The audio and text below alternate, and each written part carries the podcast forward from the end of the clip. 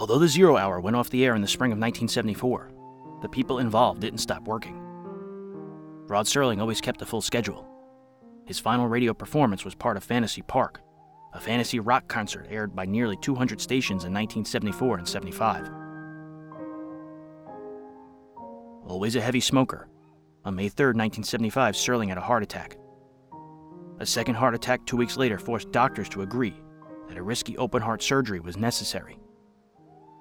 On June 26th, Serling had a third heart attack on the operating table and died two days later at Strong Memorial Hospital in Rochester, New York. He was just 50. His funeral and burial took place on July 2nd in Seneca, New York.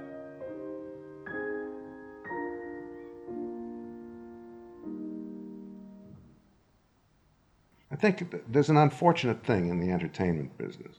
If it's properly done, whatever it is, what you do, what I do, what Jack does, if it's properly done, it looks to somebody on the outside like, well, that's nothing to it. Mm. You know, I can do that. I just turn on a machine and hold a microphone in the fellow's face and ask him questions.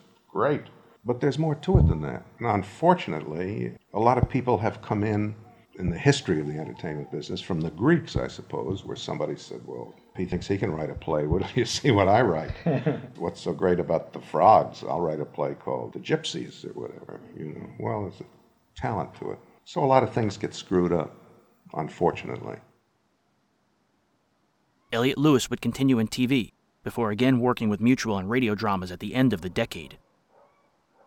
Actually, my first endeavor in the whole live theater business happened about right around the year 2000 or so. I had taken a tour with Paula, my present wife, and my son, Philip, of the Lower East Side Tenement Museum, which is on Orchard Street. Sure, yeah. And I took the tour. It was a tenement that had been, um, you know, it was a time capsule. It's a terrific museum, basically, but it's a tenement.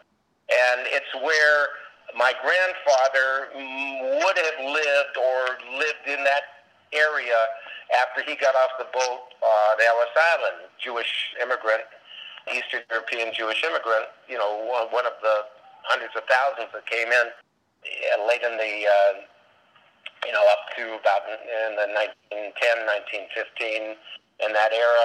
Anyway, I took this tour. We finished the tour, and I looked at Paula and I looked at Philip, and I said, you know what, this might make a good idea for a musical. A couple years later, we had mounted the production of Stoop on Orchard Street, which was, it turned out, uh, in a theater six blocks from the Tenement Museum. In fact, for my promotional partner in the early first six or seven months, we were off Broadway with that production, eight shows a week for 16 months.